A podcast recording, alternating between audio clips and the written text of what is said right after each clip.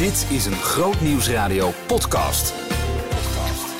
Zorgen voor je ziel. Met Ronald Koops en theoloog Reinier Zonneveld. Hey, wat goed dat je luistert naar de podcast Zorgen voor je ziel. De podcast waarin we het altijd hebben over de binnenkant van onszelf.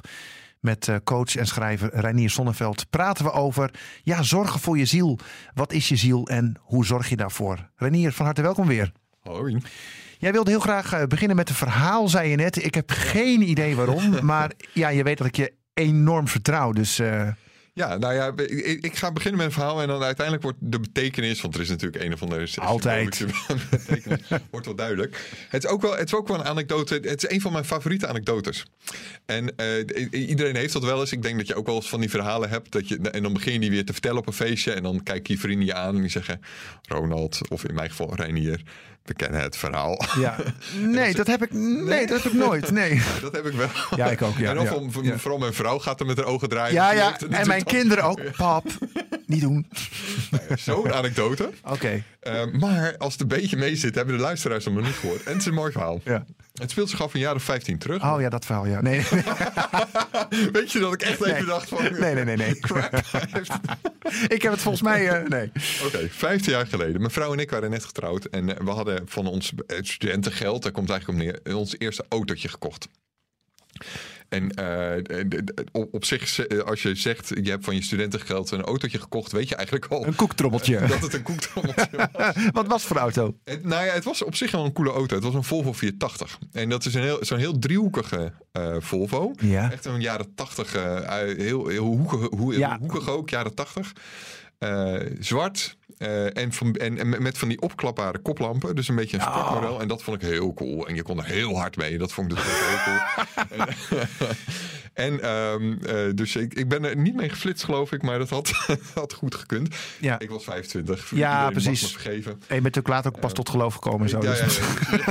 ja, en van binnen waren er heel veel lichtjes. En, oh, ja, ja. en bellen. Dus we noemden hem ook wel eens de Night Rider. Dat nee, zeg. Toen hier. Echt. Uit, um, ja. ja. Maar ja, goed, we hadden hem uh, erg goedkoop gekocht. En dat, uh, dus eigenlijk vanaf het begin af aan hadden we er proble al problemen mee. En eigenlijk het eerste probleem waar we tegenaan liepen... is dat zo nu en dan zomaar uit het niets de uh, ruitenwissers aan. Sorry, ja. En ik zie het helemaal voor me. Ja. Prachtig weer. En, ja. en, en, dan, en, en gewoon op de snelweg. En opeens gaat dat aan. En we kregen het dan ook niet meer uit. Dus je zet gewoon de hele, de hele weg naar, weet ik veel wat, naar Friesland. dus dan zit je behoorlijk zagrijnig te worden. Bij mijn, even heel kort, bij mijn eerste auto is de toeter een keer vastkomen zitten. Kijk. En toen had ik s'avonds ergens gesproken en ik kwam, we woonden toen nog op een flat in Ede. En ik kom bij die flat. en dan stonden een paar jongeren buiten, redelijk agressief. Ja. Wat moet jij met die toeter? Ik ja, loop vast. Maar goed, had nou jij met de ruiten? volgende, want het volgende probleem was, was inderdaad de kosten. Serieus? Want inderdaad, dat ding ging wel eens uit zichzelf vervolgens aan. Er was dus een probleem, er was een probleem met de boordcomputer bleek. We ja. echt zo'n jaren tachtig toestand. En die ging dat allemaal uit zichzelf aansturen.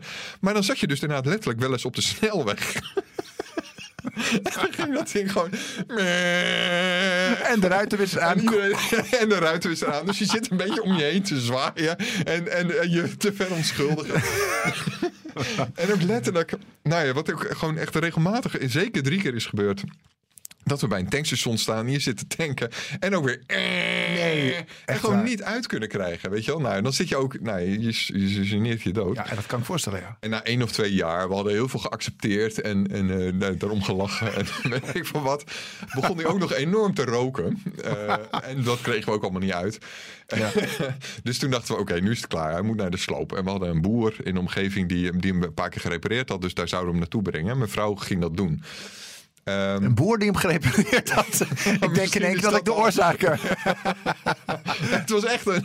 Gewoon, ja, dat was een veeboer. Ja. Die had 50 koeien of zo. Maar hij repareerde ook ja. auto's erbij. Ik heb een volgooid ook. Waarmee? Ja, met gier. Sorry. Ja, precies. Een beetje melk. En dat doet wel altijd hartstikke goed. Ja. En uh, dus zij reed op een dijkje daar naartoe. En uh, toen, toen ging op een gegeven moment de ruitwisser aan. De toeter ging aan. Hij begon enorm te roken. Dus alles. Maar toen vloog ook nog de deur open. Uh, toen ze een bocht maakte. Wat was namelijk gebeurd? Ze had nog net even een vriendin afgezet bij het station. En die had de deur niet helemaal goed dichtgegooid. Dus dan zit je met een bocht met die, die middelpuntvliedende ja, krachten. Zoals juist. heet. Woep, die deur vlug over. Dus zij zat in een soort. Ja, wat is het? Op hol geslagen Herbie, zal ik maar zeggen. Dus een, een soort. Ah gestoorde Night Rider. En, dan, en daar zit je, nou ja, alles, alles vliegt en, en, en doet maar. En, en ze moest dat. Maar vervolgens komt ze bij ehm, die boer en, en alles was weer stil en rustig. En, ne- dus hij zei van ja, doe normaal. En ook weer uit zichzelf. Stel niet zo aan. Ja. Ja, weet je wel. Echt. En, eh, en, en nou ja, ze voelt zich dan ook een beetje onnozel. En, eh, ja, ja, ja. Maar toen letterlijk op het moment toen ze de sleutel overhandigde, begon de auto uit zichzelf dus gewoon, nou ja, dus toen zei hij oké, oké, ik breng Ik hem wel naar geloof de je. sloop. Ja, ja, ja. Oké, nu Mooi de verhaal, zeg, hé. betekenis. Iemand nog een bitterbal? Ja. ja, precies. Nu de symbolische betekenis. Nou, wat, ik vind het gewoon een mooi verhaal, dus het is leuk om Ja, ik zie het daar. Je, je hebt het al honderd keer verteld, maar het is alsof je het voor de eerste keer vertelt. Dus dat, dat is heel mooi, ja. Ja. ja. Ik, eh, ik, ik vertel het omdat het wel eens eh, eh, lijkt, een beetje in grote zin, hoe een ziel in elkaar kan zitten. Namelijk dat je het gevoel hebt dat je een, een soort op hol geslagen boordcomputer in je ziel is. Namelijk- ja. En wat ik mee bedoel is dat je gewoon enorm vol, vol zit van emoties en, en daar nog niet het stuur op weet te vinden, zal ik maar zeggen. Dus eh, vol met... Dus dat vliegt ook alle kanten op, zeg maar. Het vliegt alle Ja. kanten op. eh, Het klaksoneert en de ruitwissers en dat rookt en, het, en, Ja. en de deur vliegt En je open. staat erbij en je denkt van, ja. En Ja, van, hè, wat moet ik nou? Dus even het eerste moment, de, zou ik maar zeggen dat dat allemaal tegelijk gebeurde terwijl mijn vrouw in die auto zat. Dus en dan gaat- bel je en dan zeg je ANWB, alarmstralen met Renier Zonneveld. Nee, dat is flauw. Dat is heel flauw. is eh, dat de Heilige Geest en dan is alles opgelost. Ja. Nee, eh, onzin. Het, eh, en, en ja, dus dan gaat het vaak over herinneringen. Hè? Dus vaak over dingen waar je vlak daarvoor of langer geleden mee bezig bent geweest, die je achtervolgen. Het gaat vaak over angstscenario's in de toekomst. Je gaat piekeren. Nou dan, dan heb je als ware een soort op hol geslagen woordcomputer. En het aardige is dat eh, wat ik nu vertel lijkt op een hele oude gelijkenis die de filosoof Plato de- 2400 jaar geleden heeft verteld. Eh, die, waar hij eigenlijk hetzelfde punt mee wil maken. En hij vertelde, ik vertel hem even wat korter. Dat was die Griekse filosoof volgens mij, toch? Griekse filosoof, eh, 400 voor Christus. Ehm, een gelovige man, in de zin dat hij wel geloof, in een God gelooft. En eh, natuurlijk op een andere manier weer dan christenen. Maar, En hij zei trouwens ook de uitspraak: geef mij de muziek van het volk en ik zal hun denken veranderen. Oh, nou ja. Het over muziek heeft ook heel veel. eh, ja. Nou, en hij Maar doet het, eh, met een gelijkenis doe je dat natuurlijk ook een beetje. Ja. En dan vertel je als het ware de muziek tussen aanhalingstekens van het volk. En probeer je Ja. daarmee iets duidelijk te maken. En zijn versie eh, was dat hij, hij stelde zich voor, nou de ziel dat is als een wagen met twee paarden. En de ene paard staat voor de plichten, de andere staat voor je verlangens. Eh, maar die willen allebei wat anders. Dus je, je zit in een soort op hol geslagen kar. Koets, ja. zo, ja, eh, ja. zo kan, en, en je bent een menner en je, en je denkt, waar zijn de teugels, hoe moet ik dit doen? Nou, ja, dat is als het ware zijn versie van, eh, van hoe je over je ziel kunt denken. Ehm, en hij probeert hetzelfde punt mee te maken. Namelijk dat het wel degelijk mogelijk is, en dat is het hoopvolle van die gelijkenissen, om als menner de teugels te pakken. Of als, zoals mijn vrouw deed, het stuur te pakken en gewoon de auto te brengen bij die boer. En als je daarop inzoomt, kun je zeggen dat je in, je in jezelf als het ware twee ikken hebt. Dat, dat zijn we als christenen ook heel gewend om, om dat te denken. We hebben het dan vaak over je oude ik en je nieuwe ik. Oh ja, ja, ja. ja. En het zit, het, het zit daar wel dichtbij. Hmm. Dus, eh, je merkt in Romeinen 7, dan heeft, eh, heeft Paulus, die, dat is een heel bekende tekst waar Paulus het heeft over. Ik doe iets wat ik niet wil. En eh, ik doe wel wat ik Niet wil. Ik niet wil. Ja. En zo, heeft hij, zo wisselt hij een paar keer met ik. Hè? Want En is heel gefrustreerd op dat punt. Hè? Wie zal mij redden van de. Ja, Ja. dat. Maar als je daar een beetje op inzoomt, is dat ook heel herkenbaar. Want, dan, wat hij eigenlijk te doen, dit is een bepaald soort ik die dan iets doet, maar dan is er een andere ik die dat dan niet wil. En dat is eigenlijk heel wonderlijk. Maar ook heel herkenbaar. Het gebeurt eigenlijk ook op het moment dat je zegt van ik wil iemand anders zijn, of ik wil anders leven, of ik heb het stuur van mijn eigen leven niet in de hand. Dan denk je ja, oké, maar je bent toch jezelf, zal ik maar zeggen. Wie is die ik dan? Of Wie zo? is die ik dan? Ja. Nou ja, blijkbaar zegt Plato, of zeg ik met die andere gelijkenis, en die dan toevallig waar gebeurd is. Je hebt, je hebt dus inderdaad meerdere delen in je ziel, om het zo maar te zeggen. En er is een soort deel in je ziel wat uit patronen bestaat, gewoontes, angsten, verlangens. Een soort kleine ik, noem ik die maar even. De meer, de meer aardse ik misschien Ja, of zo? Of, meer- of, of- Ja, misschien- prima. We Laten we hem even de aardse ik noemen. Eh, de, de, de, de, de paarden-ik in de vergelijking van, eh, van Plato. ja, De boordcomputer van de Volvo 480. die op hol geslagen is. Die precies. wel eens op hol slaat. Ja. En, en even tussendoor, soms is het ook kleiner dan dat. Hè? Soms gaat het ook puur om het gevoel van... ik word geleefd. Ik heb mijn eigen leven niet uh, in handen. Ik ben er niet helemaal bij. Ik leef niet bewust. Uh, dat, is, dat is de, de, wat, nou, de wat gewonere variant van. Ik bedoel, onze levens zijn niet allemaal op hol geslagen. Maar we hebben nee. allemaal wel het gevoel dat we er niet helemaal bij zijn, niet bewust ja. leven. Uh, en tegelijk hebben we een deel van onszelf die dat kan zien. en die daar allerlei ideeën over heeft. En nou, je zou kunnen zeggen als het ware het wijze deel van jezelf. Het beschouwende deel misschien ook wel ja. of zo. Wat even afstand kan nemen. Wat even afstand kan nemen. En, en we kunnen daartussen switchen. Dus je hebt een soort, een soort verkrampte ik die als het ware de, de, malle, de, de malle molen. Die gewoon maar doet. Ja. Die vaak ook vol angsten en verlangens. En heel impulsief is waarschijnlijk. Direct reageert op de omstandigheden. Ja. En je hebt een soort ik die iets kan uitzoomen. Die wat kalmer is, wat wijzer is, wat liefdevoller is. En nou ja, daar tussen zit als het ware de menner of de bestuurder in die gelijkenissen die ik vertelde.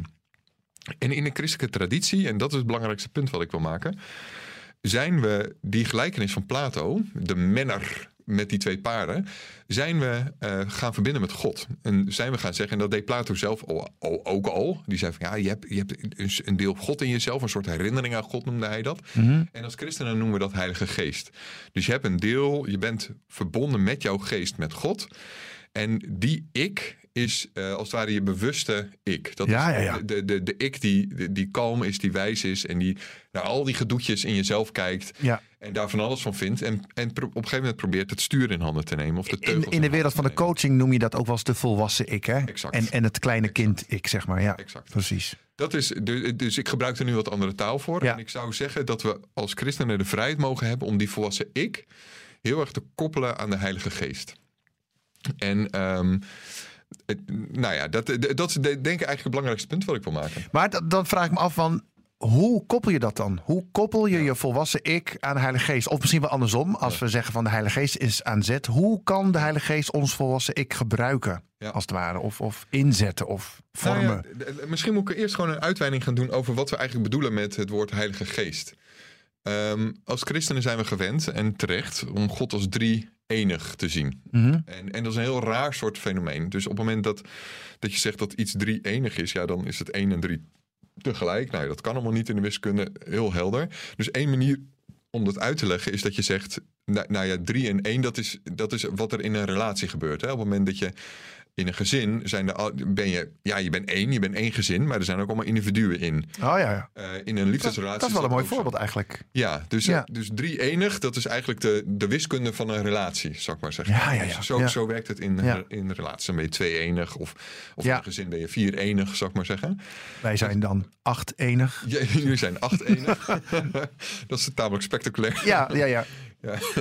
We moeten toch, misschien moeten we gewoon zorgen dat we elke podcast hier een grapje over Ja, maken. dat vind ik dus heel vervelend. Want er worden altijd grapjes over gemaakt. Ja. Alsof het heel raar is om... uh, maar ja, dat is het uiteindelijk ook wel. Nee. Nou, maar dat, ik, vind het al een heel mooi voorbeeld. laatst uh, over een negeling die werd geboren. Kijk. Dus ik zou zeggen, Oh. oh. baas boven baas. Zo is het, ja.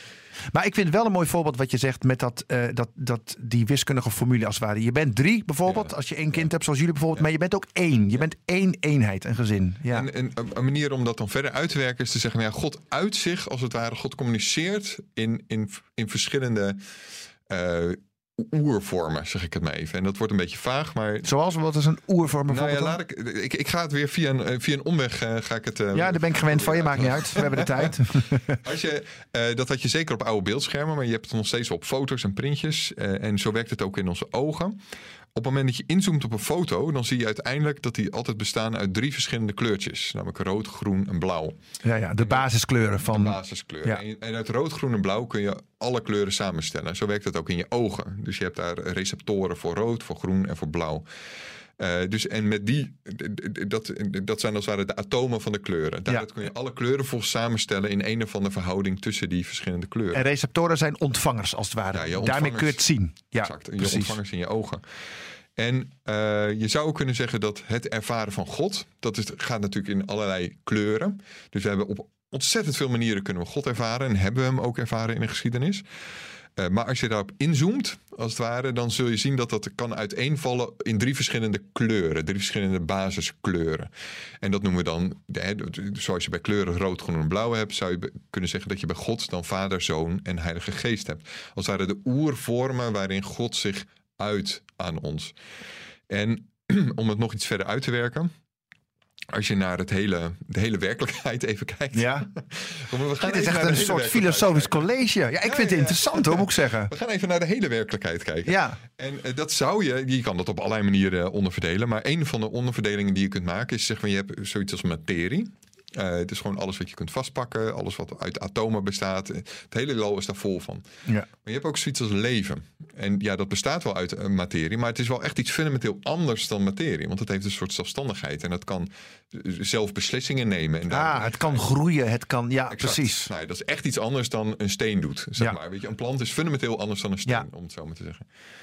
En je hebt zoiets als geest, wat nog weer fundamenteel anders is. Weet je wel, onze, ja, we hebben eh, neuronen, heet dat dan. Hè? Dus allerlei verbindingen in onze hersenen. Dat is materie, zou je kunnen zeggen. En dat is ook leven. Maar onze gedachten zijn dat niet. Weet je wel. Hmm. Onze- wat er nu gebeurt in het brein van de luisteraar, in jouw brein, in mijn brein, kun je daar niet toe reduceren. Het is, dat is zo vluchtig, zal ik maar zeggen. Weet je wel, dat is, dat is Ja. echt iets anders dan materie. Ook weer omdat die gedachten weer die neuronen en al die elektrische stroompjes in, je, in jouw hoofd kunnen beïnvloeden. Dus ja, het heeft ermee te maken. Het is eraan verbonden, maar het is echt weer iets anders. Andere dimensie of zo ook wel. Ja, Ja. misschien wel echt een andere dimensie. Ja. En, en ook echt iets volkomen onverklaarbaars. Weet je wel, er is nog geen filosoof geweest die daar dat kan verklaren. Net zoals we. En dat zijn ook drie diepe mysterieën in het leven. Hè? Dus we weten niet de oorsprong van de materie uiteindelijk. Ja, als, als christenen zeg je dat is God, maar als, als wetenschapper weten we het gewoon niet. Nee. Eh, we weten niet het begin van het leven. Als christen weet je dat, maar als wetenschapper weet je dat niet. En we weten niet het begin van de geest, zou ik maar zeggen. Waar komt geest vandaan? Als christen weet je het, heb je daar een antwoord op. Als wetenschapper weten we dat niet. En die drie verschillende oervormen van zijn, zou ik maar zeggen, hè? dus materie, leven, geest, zijn verbonden aan Vader, Zoon en Heilige Geest. De zoon die, eh, of de vader, laat ik daar beginnen, die verbindt zich aan materie en brengt dat voort en draagt dat. De zoon verbindt zich aan het leven en draagt dat en, en heeft dat voortgebracht. En de Heilige Geest draagt en verbindt zich met geest. En over die Heilige Geest hebben we het nu. En je zou kunnen zeggen dat ja, de geest is als het ware van hetzelfde spul gemaakt als onze geest. Het is dat hele mysterieuze wat er nu in onze breinen gebeurt. Wat, Wat ook niet te begrijpen is ook gewoon. volkomen niet te begrijpen Nee, is. nee, nee. Wat gebeurt er nu? Weet je, wat Ja. is dat? Wat zijn gedachten? Wat is dat nou dat ik ook weer vervolgens mijn eigen gedachten kan zien, als het ware? En, Ja.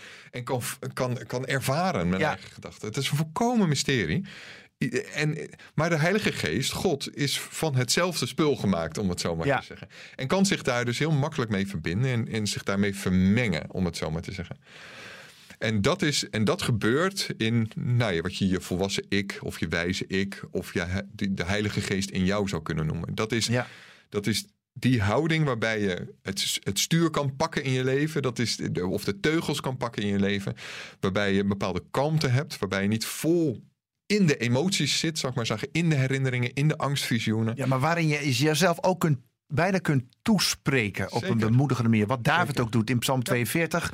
Mijn, vind ik zo mooi. Mijn ziel, wat ben je onrustig in mij? Hoop Exact. op God. Eens zal hij je weer helpen. Dat is Heilige Geest. Dat is Heilige Geest. Heilige Geest. Die gedachten zijn van Heilige Geest. En dat is dus heel wel, wat ben jij onrustig in mij, hè? mijn ziel. Dus hij spreekt zijn ziel. Hij spreekt zijn ziel aan, Dan ja. heb je dus weer die, eh, die vreemde splitsing eigenlijk hè? in zichzelf. Hij spreekt zijn ziel aan. ja die, die, die ziel is waarschijnlijk impulsief en te neergeslagen. Want kijk eens naar de omstandigheden. Zeker, dat, dat zijn al die emoties die maar, die- weet je, waar- waar je maar in vastzit. Maar dan is er toch nog iets anders in zichzelf, wat een deel van hemzelf is. En wat dus vermengd is met Heilige Geest. En waarmee die zichzelf, nou ja, kan kalmeren. Maar dan, is het dan niet heel lastig om te zeggen van... de Heilige Geest zei dit of dat? Want het kan misschien ook een gedachte van jezelf zijn. Of zeg jij, maar het is toch vermengd. Dus dat is helemaal niet zo'n probleem. Nou, dat is, dat is precies wat ik zeg. Ja. Nee, het is vermengd. Dus je kunt dat niet. Dus ik zou. Want we maken ons als christenen vaak heel druk over. van ja, je moet dan de geesten onderscheiden. Hè? Zo heet dat dan. Ja. Ik zou zeggen, je weet het wel. Je weet het wel. Je weet wat Heilige Geest is. En je, Ja, weet, wel, ja, je weet wel wat die paarden zijn die, die alle kanten op Ja, ja. je her- en, en het is niet zo dat, eh, want en het, dat is zelfs zeer zelden zo, dat er als het ware een grote alarmbel is bij de heilige gedachten van de Heilige Geest. Alleen je weet het wanneer je, eh, wanneer je een zuivere gedachte hebt. ja. En je kunt het als het ware opsporen door eh, die, jezelf die vraag te stellen: van wat zou ik nou doen als ik wijs was? Wat zou ik nou doen als ik zuiver was? Wat zou ik nou doen als ik heilig was? En daar heb je eigenlijk altijd antwoord op. Wauw, wat mooi zeg. Dat, je, je weet het wel. Ja. Weet je wel? Dus, en eh, op, ja, op het moment dat je dat weet, dan is dat dus al in jou. En is dat dus een deel in jou. Wat zou ik doen als ik volwassen was? Ja. en je bent het, weet je wel? Je, je bent Ja, volwassen. Je bent- althans, een deel van je is Ja, volwassen, inderdaad. Ja. Ja. dat vind ik wel heel mooi dit. Want ehm, het, het, maar het is dan ook wel belangrijk om niet in een soort veroordelende toon naar jezelf te praten. Van Nee, eh, ja, het zal je ook nooit lukken. Want ik denk als de geest tot ons spreekt, Ja. dan is het bijna altijd, ja, ik ben natuurlijk geen theoloog, maar dan is het volgens mij altijd zonder oordeel. Nou, ja, nee, zeker. Dus hij, hij wordt de, verde- de, de, de verdediger of de advocaat genoemd hè, in, in de Bijbel. Dus, dat, dus hij neemt het voor ons op, zou ik maar zeggen. Ja, dat, is een, ja, ja. dat is een heel andere rol dan de, aanklager, de, de, de Satan. Ja. Dus het, En komt het daarom dat je soms denkt van, dit is een sowieso een mooie gedachte, een helpende gedachte. Soms heb je ook dat je denkt, nou, dit is een destructieve gedachte, dit is niet goed. Maar kan het daar daarom ook zijn dat, dat, dat, dat je van sommige gedachten denkt van, nou, volgens mij, volgens mij sprak God gewoon. Of gewoon, maar tot mij. je kunt het denken dus daaraan herkennen. Dus het is op het moment dat je heel aan het mopperen bent op jezelf... en jezelf de hele tijd aan het afkeuren bent... ja, dat is... en voor mij weet je dan ook dat dat niet de Heilige Geest is. Ja, Want ja. het- wa- wat je dan doet is eigenlijk weer in je, in je, in je paarden-ik zitten, zou ik maar zeggen. Of Ja. in je boordcomputer-ik zitten. Eh, en je- Nee, maar wat ik meer bedoel is, Ja. als de Heilige Geest tot ons spreekt, Ja.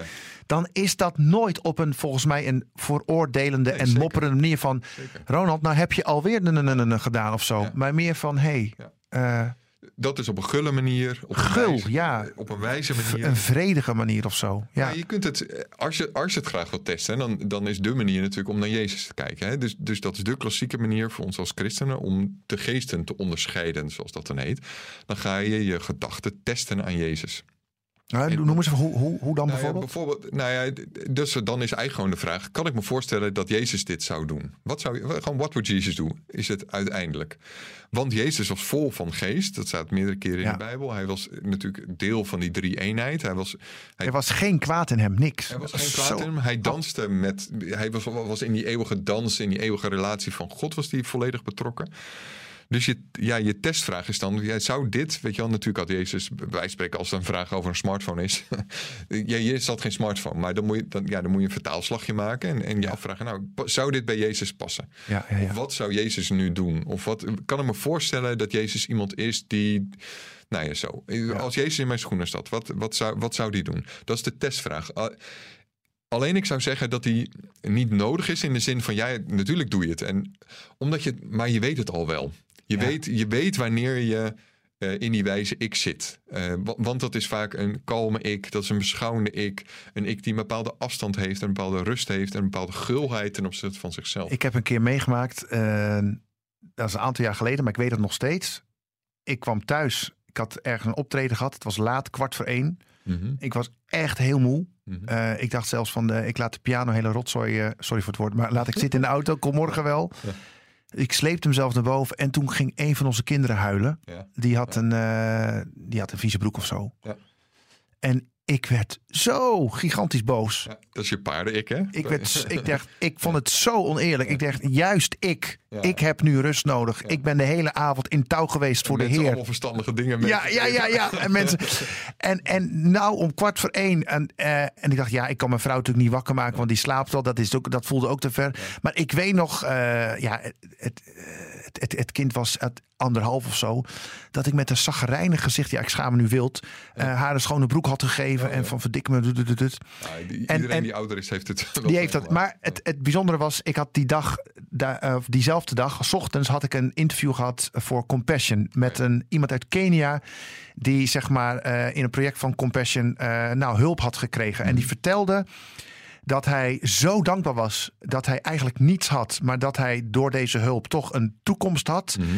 En eh, dat hij nog steeds wel eh, een half uur in de rij moest staan voor één kommetje rijst per dag.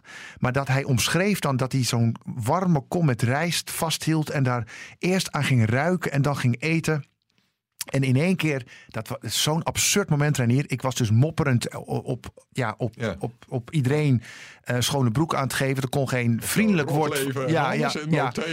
En in één keer denk ik, daar heb je weer zo'n gedachte, denk ik terug aan dat moment dat ik hem interviewde. Want ik was er erg van onder de indruk. Ja. En ik hoor een stem in mijn gedachten, kijk naar hem. Ja. Ja. En ik was, ik was, ik was gebroken. Ik moest meteen huilen en zo. En ik denk, maar dat is dan de Heilige Geest. Zeker. Maar het, wat me nog het meest trof, eh, was natuurlijk de diepe schaamte. Want je wordt even een soort gespiegeld van, waar ben je nou mee bezig? Maar ook het volstrekte niet veroordelende. En Ja. ja, ik kan het niet omschrijven met woorden, maar zo liefdevol. Terwijl ik toch, ja, Ja. beschamend bezig was eigenlijk, weet je wel. Ja, maar dit, dit is het wel. Het is inderdaad wat, wat je beschrijft, is dat hey, je zit in die emoties, zou ik maar zeggen. Dus in, je zit daar vast in en, en je vindt jezelf zielig. En het is, weet je, dat is nou, de paarden-ik noemde ik het al, hè? Of, of de boordcomputer-ik in, in die gelijkenissen die ik omschreef. En dan opeens kun je daar uitstappen en heb je, en heb je weer het stuur in handen eigenlijk. Hè? Dus je wordt eerst geleefd, zou je kunnen zeggen, en daarna heb je het stuur weer in handen, je hebt de teugels weer in handen. Ja. En Op, een, op inderdaad een milde, liefdevolle, wijze manier. En dat daar kun je dus komen eh, door, je, nou ja, door de vraag te stellen: wat zou Jezus doen in dit geval? Dat, dat, dat had eventueel gekund. Hè? Dus de, de- je was met je kind in de weer van: nou, zou Jezus ook zo, zo zijn kind de, de, de, de billen ik denk dat ik het antwoord wel weet, maar ja. Ehm, eh, je, je, had, je kan jezelf dan de vraag stellen: van, eh, hè, wat, wat zou ik nu, doen- hoe zou ik dat nu doen als ik wijs was en volwassen was en eh, mild was? En die heb je ook en die wist je ook prima het antwoord op. Maar in dit geval was er eigenlijk een derde, een derde vraag die jou daar bracht. Namelijk, wat zou iemand die Jezusachtig is of iemand die de Heilige Geest heeft, wat zou die doen in dit geval? Dat is eigenlijk wat daar gebeurde. Ja, ja, ja. Je dacht terug, je had gewoon, het was puur een plaatje. Maar iemand die dankbaar was en een, en een kom, kom rijst in zijn handen had. Dat was, zoals je het omschrijft, echt puur een plaatje wat je in je hoofd Ja, had. ik kreeg het plaatje terug, ja. ja. Wat, wat, eh, en dat is, en dan zit je, eh, eh, nou ja, dan, daar is de Heilige Geest gaande. En weet je wel, ja, dat, is, dat gaat allemaal via hele normale wegen. Weet je wel, Ja. er, is, er zit geen alarmbel op. Het is niet dat je in tongentaal ging spreken. Je ging niet vallen in de geest. Nee. Weet je wel, er was geen enkele sirene die zei: Dit is de Heilige Geest. Want het was. Ding, ding, ding. Maar, maar het maakte wel diepe indruk, inderdaad. Zeker, het maakte in, da- in dat geval diepe indruk, omdat de overgang heel groot was. Eh, en tegelijk, dit gebeurt de hele dag door. Dus Ja. de hele dag door ben je, oké, eh, weet je wel, eh, ah, dat je weer, je, je, ben- je, ben- je zit in je patronen en je, en je doet maar. En dan even, oh, wacht even, dit valt beter Ja. te doen, dit Ja. valt mooier te doen, dit valt milder te doen. Ten slotte nog dit. Eh, we vieren straks het Pinksterfeest. Ehm, de uitstorting van de Heilige Geest. Ja. Vroeger in de tabernakel wilde God in de tegenwoordigheid van zijn volk wonen. Ja. Met de Heilige Geest gaat hij oneerbiedig gezegd nog een stapje verder. Hij wil in ons wonen. Wat denk je nou uiteindelijk? Wat wil de Heilige Geest? Wat, wat is zijn doel? Ja, eh, nou ja, hij is onderdeel van, van eh, God. En God is liefde. Dus het, eh, dat, dat is het enige waar we. Er staan geen definities van eh, God in de Bijbel, maar dit is de enige echte definitie. De, Bijbel is geen definitieboek. Maar er staat: God is liefde. En, hij wil ook ons liefdevolle mensen maken uiteindelijk. Ja, en, maar eh, zeker. Dus het fascinerende is eh, dat. ehm, eh, nou, nog even over dat God is, God is liefde. Er staat dus niet zozeer God is liefdevol. Dat kan ook. Dat, dat Ja. had er ook kunnen staan. Of hij doet lieve dingen. Of hij doet lieve dingen, Ja. maar hij is het. Ja. Hij is de definitie daarvan. En dat, en dat betekent al dat hij niet. gaat heel diep, ja. Ja. ja. dat hij niet iets anders kan, als het ware. Hij, en dat hij ook liefde definieert daarmee. Hè? Dus alles wat liefde is, want dat staat er ook meteen bij. Wie liefde kent, kent dus ook God. Dat betekent dus overal waar liefde is, is op een manier God bij betrokken. Of Heilige Geest in dit Ja. geval.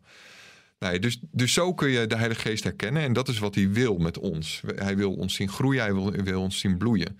Dat is denk ik de bedoeling Naar liefdevolle mensen. naar liefdevolle mensen, naar bloeiende mensen. Ja. Dus, en dat is niet, ja, dat, dat zijn niet altijd dingen die, die heel erg herkenbaar zijn in de zin van, ja, je ziet nu vreselijke. Ja, dat, dat, het zijn niet allemaal eh, moeder Theresa's. weet Nee, zo, ja. Dat is niet per se wat. Dat kan ook. Want ook liefdevolle mensen vallen en maken fouten. En- Zeker. ja. Eh, maar het gaat ook over. En, en daarbij gaat het over bloeien. Want dat is wat liefde altijd wil. Dus liefde ziet, zoekt de bloei van anderen. En ook de bloei van zichzelf. Dus de liefde streeft naar.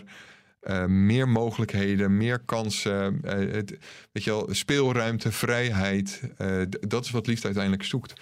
En dat is ook waar, waartoe we uiteindelijk hier op aarde zijn. Dat in, in het scheppingsverhaal staat dat. Hè? Dus we zijn hier gekomen En de opdracht was om uh, de, de, de, tuin van het paradijs te, te bewaken en uh, ja. te, te, verzorgen. Te beheren en te, te beheren. Ook, ook, tot bloei te laten komen. Exact. Weet je, daar staat gewoon een, een, een tuindersoort van boerenwoord. Weet ja, je? Ja, ja, ja. Er staat een, uh, dus wat, wat, wat, hebben we hier te doen? Dingen beschermen en tot bloei laten komen. De mogelijkheden daarvan steeds meer tot ontwikkeling zien komen. En, en, en, en steeds meer zoeken naar hoe nou, hoe kan, dit hoe kan hier nog meer vreugde ontstaan, nog meer vrijheid ontstaan? Dat is waar, waarvoor we hier op aarde zijn. En alle gedachten die daaraan bijdragen, daar is de Heilige Geest aan verbonden. Super. Dankjewel voor dit moment. Super. En uh, heb je nou thuis ook genoten van deze podcast? Uh, deel hem dan via social media. En wil je meer van dit soort podcasts horen? Abonneer je dan op deze serie via je eigen favoriete podcastplayer. En alle podcasts van Grootnieuws Radio die we ooit hebben gemaakt, die staan op grootnieuwsradio.nl slash podcast. Renier, nog even naar volgende week. Volgende keer, daar hebben we het over groeien in je relatie. Ja. Ook best wel weer een... Ja een diep onderwerp. Je moet er nu al van zuchten bijna, joh. nou ja, ik, ik, ga eigenlijk een, een, soort college geven, om het zo maar te zeggen. Van, uh, van laten we zeggen 25 minuten. Over uh, eigenlijk het beste relatietherapieboek wat er op dit moment is. Uh, hou me vast van Sue Johnson. Ik ga het samenvatten op mijn manier. En, en inbrengen wat ik daar zelf in heb meegemaakt. Wat ik bij anderen zie gebeuren. En, nou ja. Ik zal een brave leerling zijn. Nee, dat is heel flauw. ja. Hey, tot volgende week. Jo. Luister ook elke vrijdag naar de rubriek Zorgen voor je ziel in de Nieuwe Morgen. Bij Grootnieuws Radio. Behoefte aan meer? Grootnieuwsradio.nl slash podcast.